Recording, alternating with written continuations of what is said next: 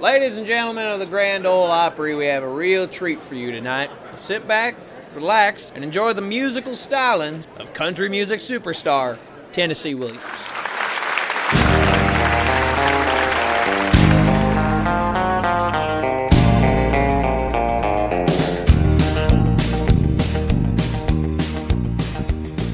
Well, I never did know my dear old pa, and I barely got by with my poor ma, but growing up seemed to go okay. I lived in a quiet Kentucky town where friends and folks came around, sometimes just to say hello. I liked everybody pretty fine, but there was one man who was out of line. My neighbor from down the road, his name was Frank. Frank was a man lean and tall, wore flannel shirts and overalls. He had a tractor that was kinda nice. Well, one time Frank rubbed me the wrong way by walking by and not saying hey. Yeah, Frank didn't even give me a smile.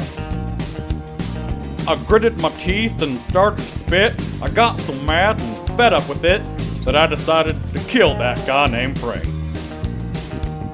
So I laced up my boots and grabbed me a gun. I thought to myself, this could be fun. I'm gonna put a bullet right through his big fat skull. I walked downtown at about five past three. Frank opened the door and greeted me and asked me what I was doing with that gun. I pointed the gun right at his temple. I watched him shake and watched him tremble, and I believe Frank started to poop a little in his pants. I tied Frank up from head to toe and stuck my knife to and fro and I slapped him across his big fat face. I pulled his fingernails out with a pair of pliers, strangled him a bit with garrote wire, and to remind you all, I did this because he didn't tell me hi. I danced around, shook my little rear, used a knife to cut off his ear, all while I played stuck in the middle with you.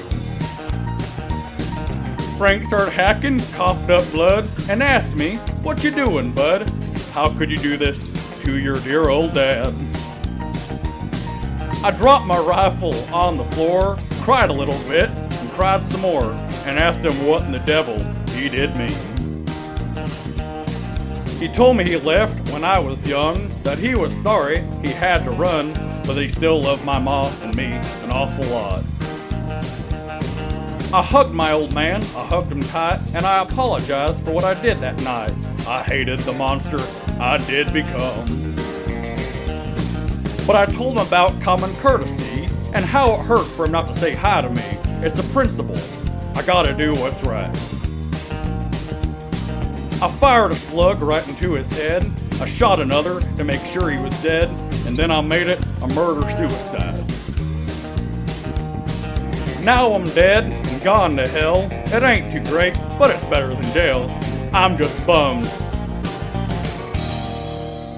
Cause I gotta be here with Frank. So, Tennessee, you're telling me that you killed yourself? Yep, that's right. You performed a murder suicide upon yourself. That's right, and I'll do it again. But